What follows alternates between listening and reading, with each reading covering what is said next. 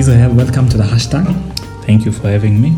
So, you've been a strong advocate for pharmacy in the past few years, and I've been trying to understand uh, what you've been up to, and I want to ask you why should we care about pharmacists?